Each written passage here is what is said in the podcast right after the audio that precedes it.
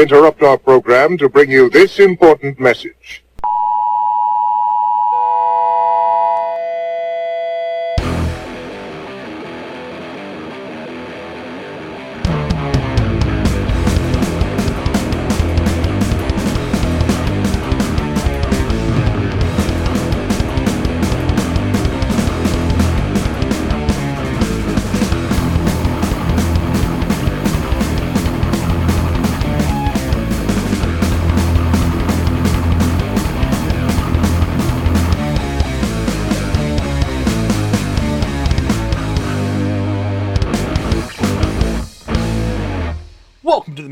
Man Made Monster Cast. I am Rob138, and it is Giallo in July this month.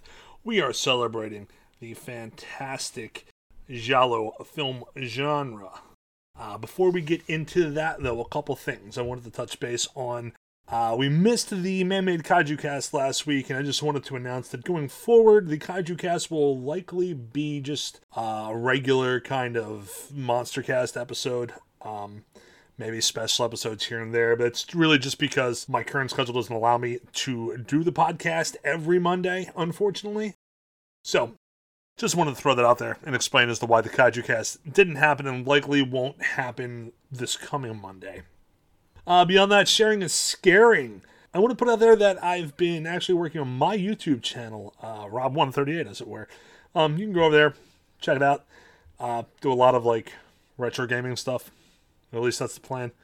As well as some vlogs, which is a whole thing, but you know, there's a couple episodes over there to learn my feelings on those. Um, a lot of uh, what I talk about is like some mental health stuff, which uh, I'm a big advocate for. Uh, beyond that, the only other really cool thing that I did recently was go see Fathom Events uh, G.I. Joe the movie anniversary event. I went and saw that uh, last week with my buddy. Um, so that was great. So yeah, moving forward, it's Giallo in July.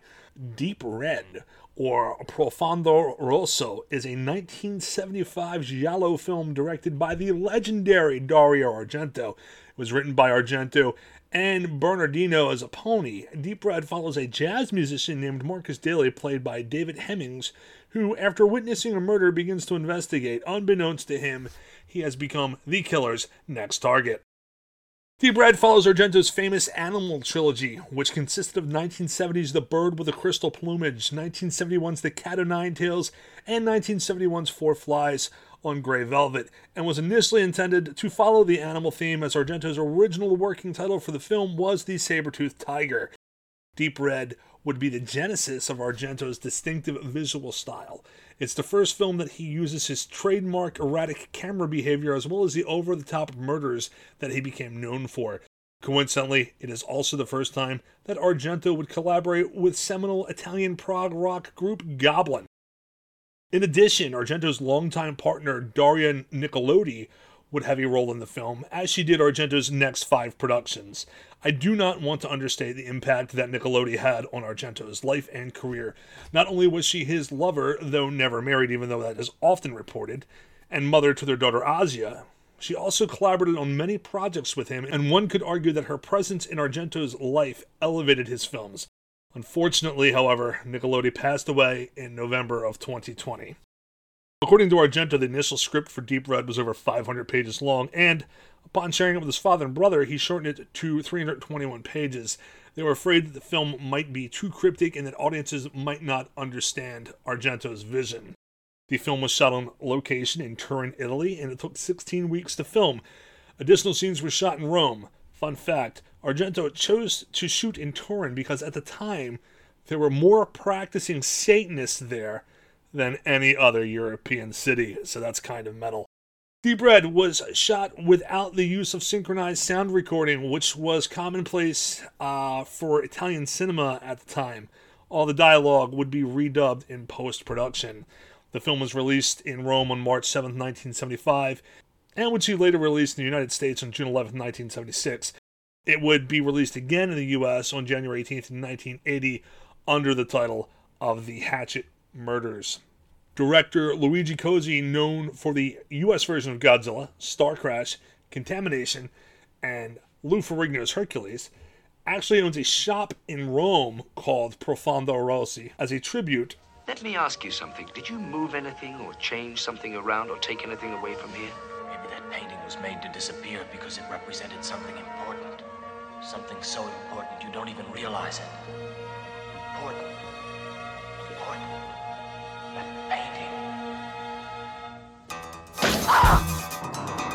What was that?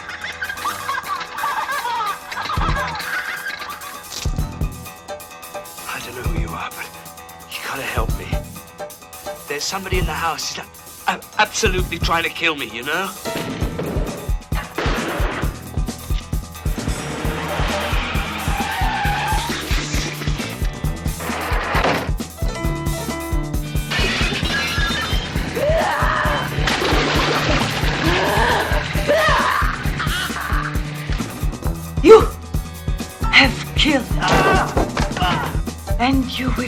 Will kill. There's a child singing in that house. Death. Blood. Ah! I'm scared. I'm scared.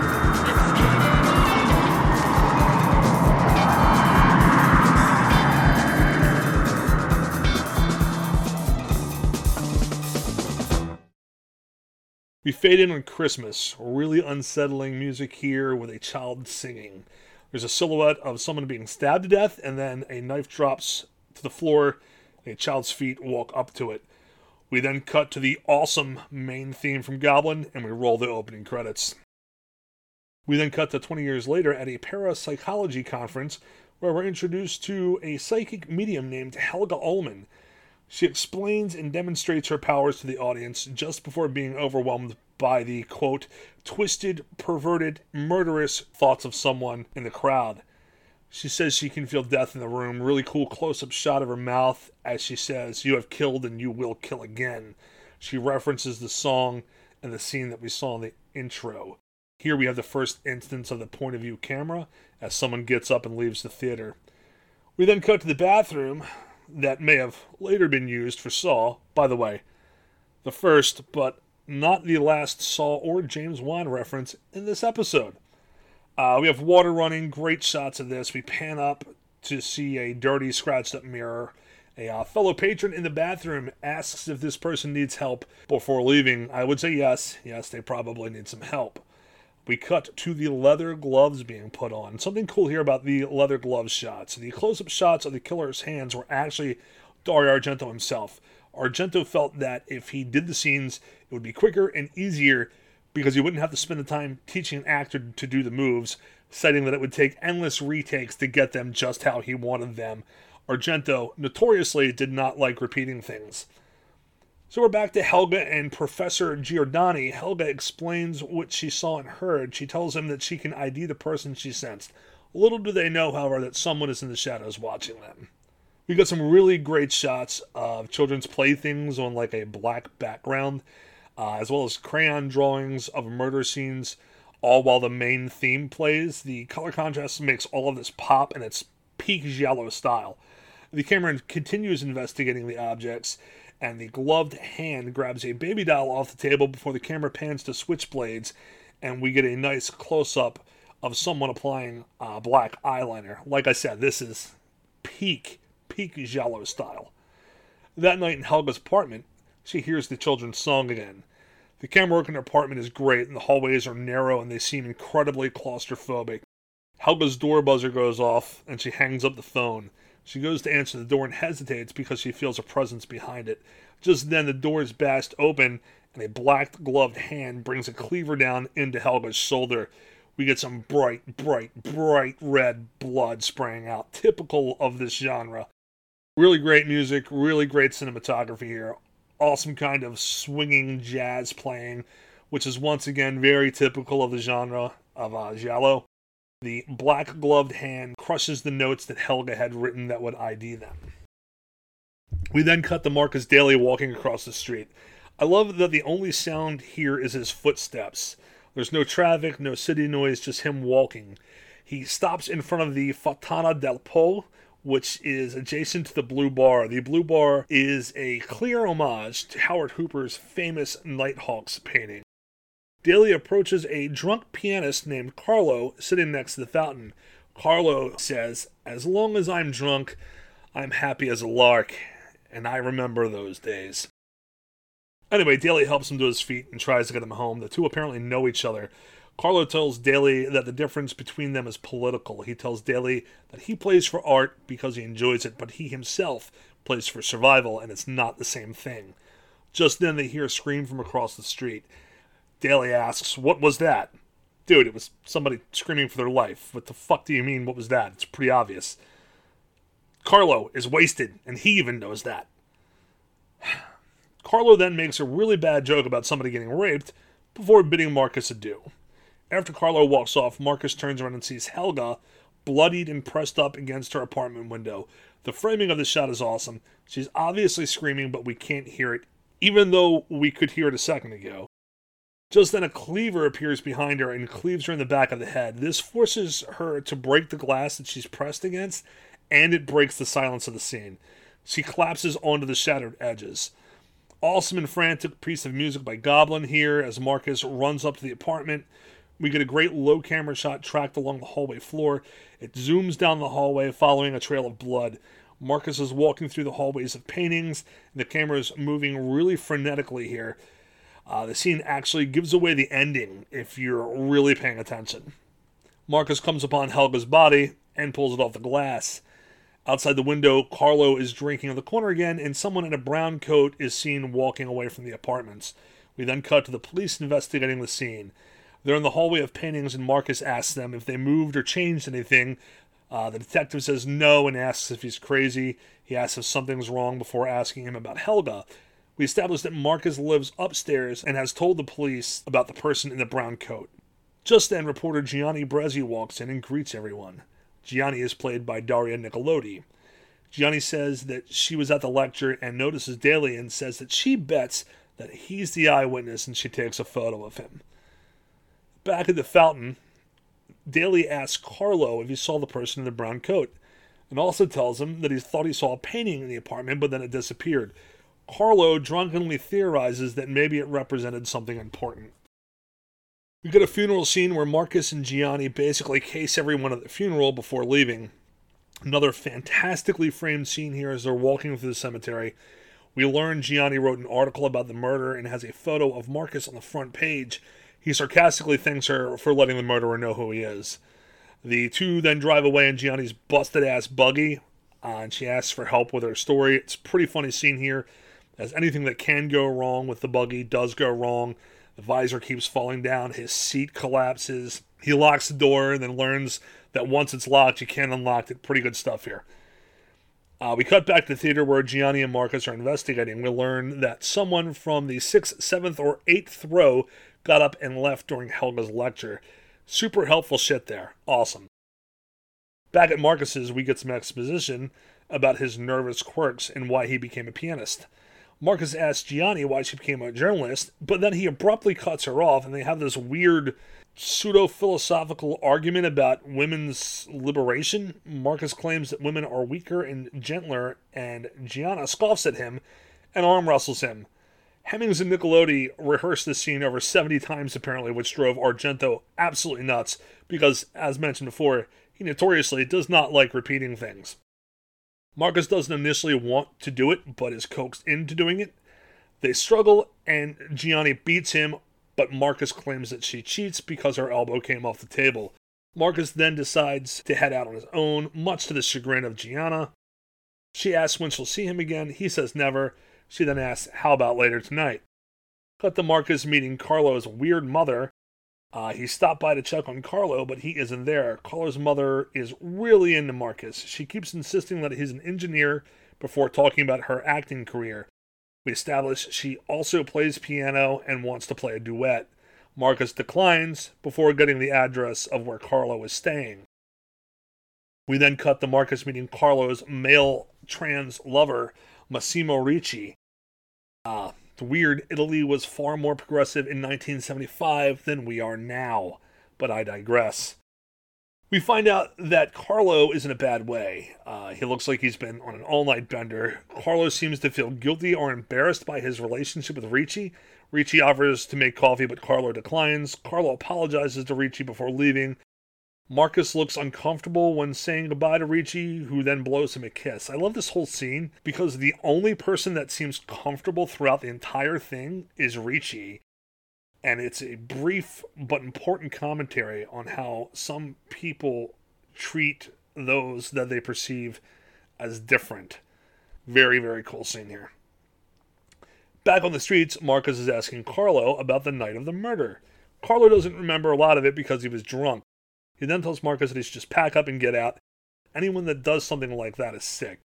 Marcus tells him he's fascinated by the whole thing Marcus says he feels like the disappearing painting is more important and that the whole thing is a challenge to his memory. Carlo then tells him that if he tried to do what Marcus is trying to do, he'd wind up getting killed himself and then laughs.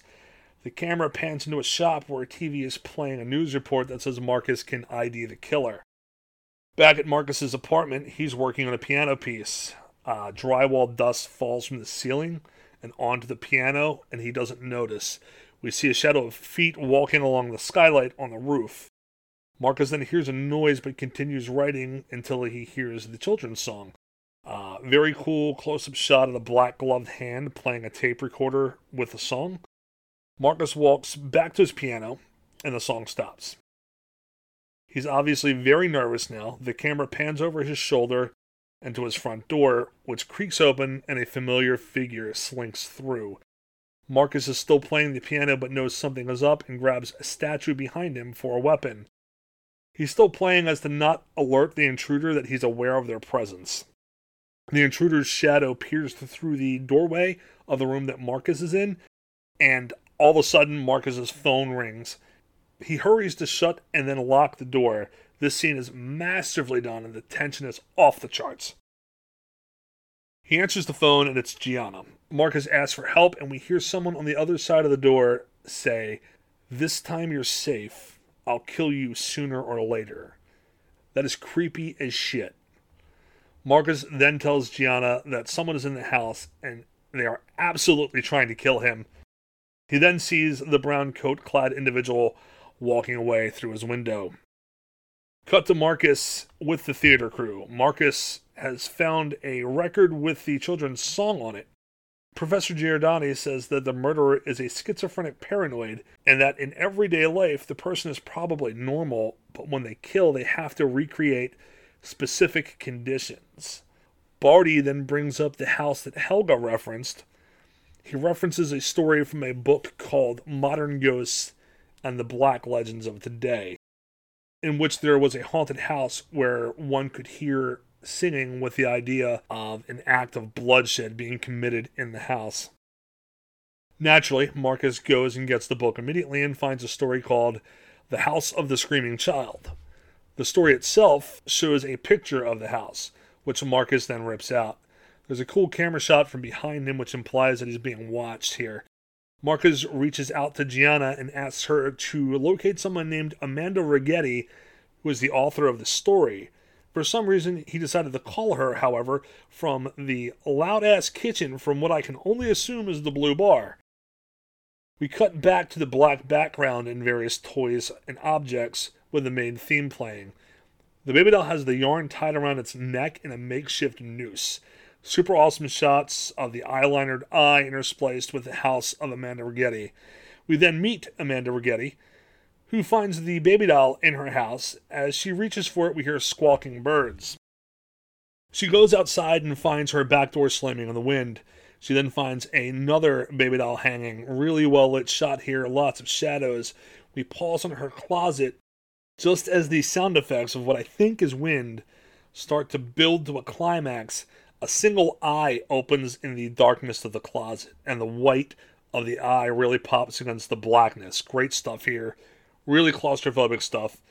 Amanda's birds are going crazy and her lights are going out. She collapses to the floor, overcome with fear, and the killer begins playing the tape of the children's song. Amanda says it's the ghost of the house and grabs a large sewing needle. The scene is now silent, but it is broken by the sound of her birds. One flies at her, startling her, and she stabs it with a needle. Another really awesome jazz piece kicks in, and we see the silhouette of the killer behind her. The killer bashes her in the head with one of those old flashlights with like the red plastic caps. Those fucking things were super heavy because we used to have those when I was a kid. So I'm sure that shit hurt. Amanda crawls to the bathroom only to have her face smashed into the wall. Really, really, really great giallo stuff here. The killer turns the hot water on in the tub, and now we know how the wet bandits from Home Alone got their inspiration. The killer then drags Amanda over to the bathtub to simultaneously drown and burn her. The killer leaves, but she isn't dead yet. She writes something in the condensation on the wall, which disappears when the window blows open. This is absolutely brilliant stuff here. Amanda dies while pointing at the wall. Marcus pulls up to Amanda's house and finds the house in disarray and literally stumbles upon Amanda's body. Really cool burn effects on Amanda's face here. We then cut to Marcus asking around about the house in the photo and then speaking to the professor about Amanda's death, particularly her pointing. Giordani asks if Marcus thinks they found the body yet. Apparently, Marcus didn't report the murder at all. What the actual shit? Giordani then says he'll go have a look. Cut to Marcus driving to the house in the picture, which is actually pretty decently sized and kind of seems like a mansion. Uh, the building seems to be up for sale, implying that no one currently resides there. Marcus further investigates with the locals. Upon speaking to the caretaker, he finds out about a writer named Schwartz who used to own it and that everyone thought the house was full of ghosts. We learn that Schwartz apparently had an accident and fell out of a window and died. That is one hell of an accident. Back at Amanda's house, Giordani is talking to the maid and then checks out the bathroom where she was found. The maid turns on the hot water to clean up the blood, which gives Giordani the idea to do the same with the bathtub. This causes condensation on the wall and reveals what Amanda had written. We're back with Marcus, and the daughter of the caretaker, Olga, is sent to show Marcus the house. Her father calls her back and slaps her. He says that he told her not to do that again.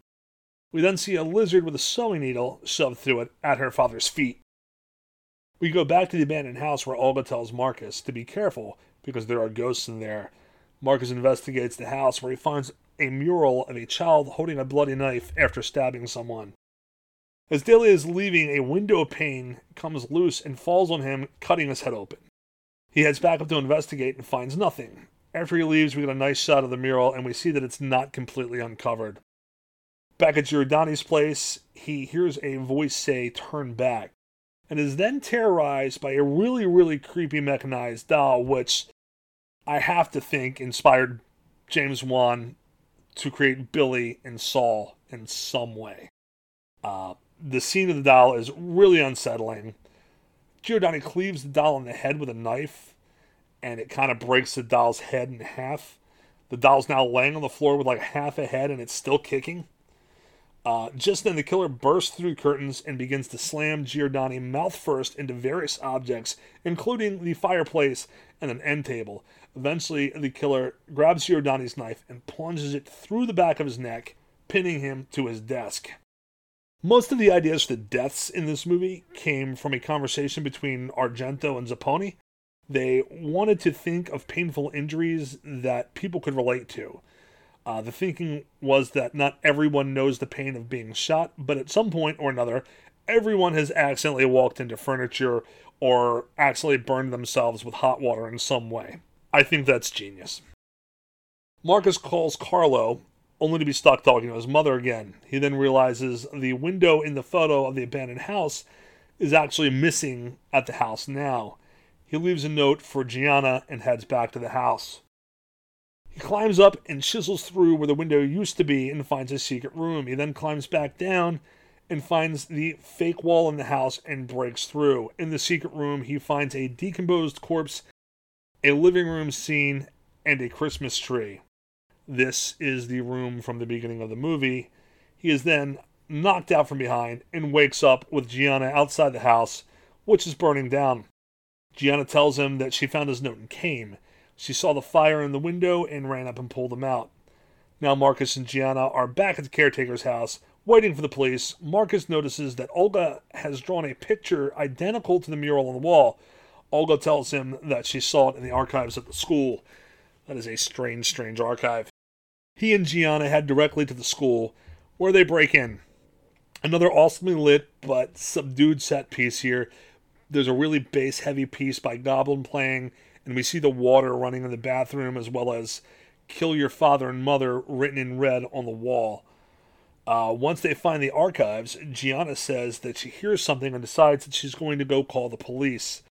Back at the archives, Mark finds the drawing and calls out to Gianna before noticing a shadow of someone on the wall. Marcus continues to call out to Gianna but gets no response. As he looks through the school, he finds a swaying stand up chalkboard with someone being hanged hastily drawn on it. As he approaches, we see Gianna clutching the wall. She's been stabbed and she collapses into Marcus's arms. She says, All this for a lousy story. You know who it is. And Marcus then confirms that he does know who it is, and he gives chase. He calls out that it's no use in hiding, and then calls out to Carlo. Carlo is then holding a gun on Marcus. Carlo says he has to kill Marcus even though he likes him.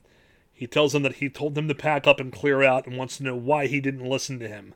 Carlo is really, really unhinged here, and you can feel that he actually likes Marcus and wishes this wasn't happening.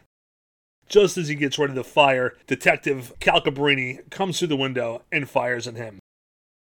Carlo takes off and actually escapes for a second.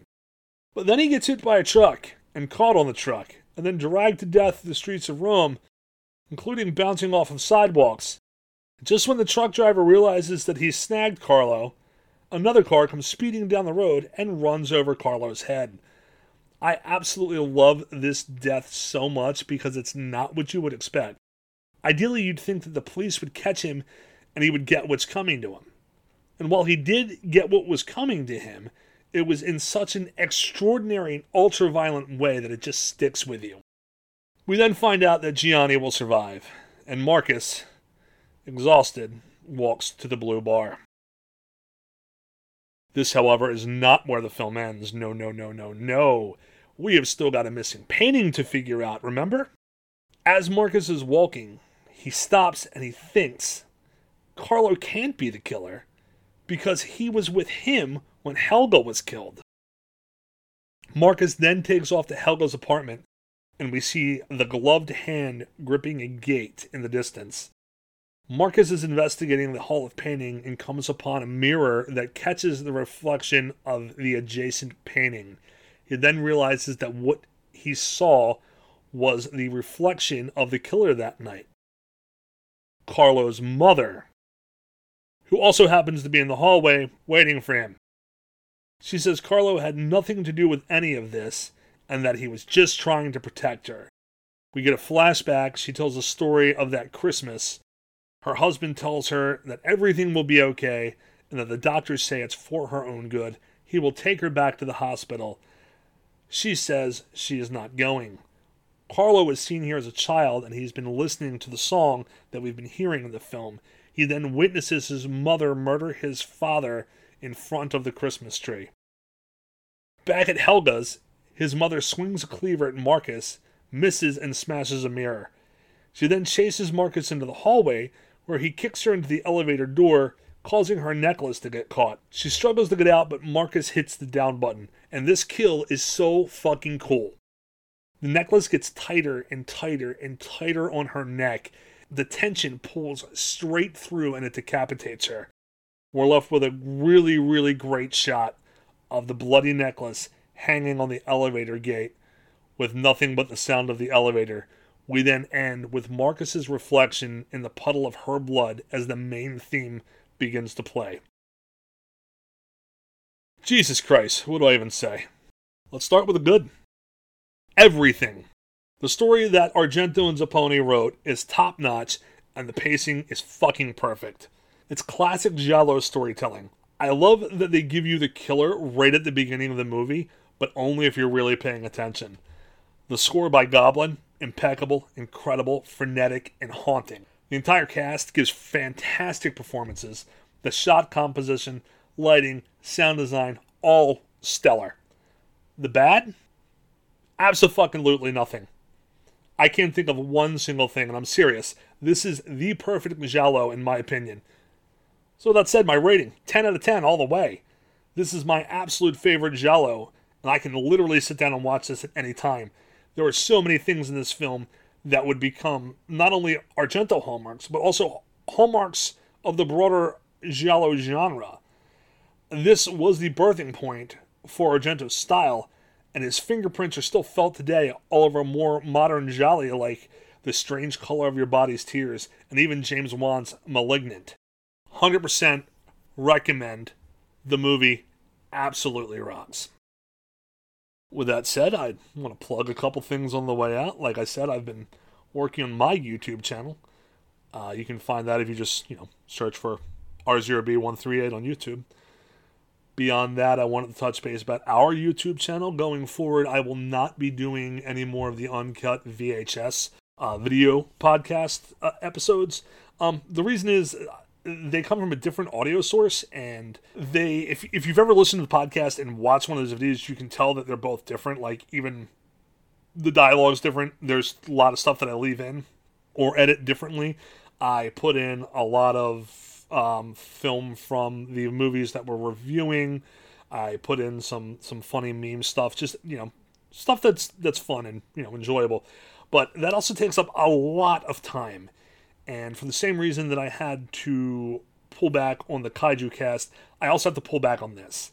I will continue to upload the podcast to our YouTube channel, but I will not be continuing the uncut VHS editions in their place, I will still be uploading new uh, exclusive YouTube content um, that'll probably be much easier to consume rather than having to sit there for an hour and 20 minutes to watch the uncut VHS editions. So, yeah, that's coming soon. Um, there should be a companion episode for this episode, actually, um, going up sometime this week. Uh, beyond that, you can find our social medias. You can find me at R0B underscore 138 on Twitter, at R0B138 on Instagram.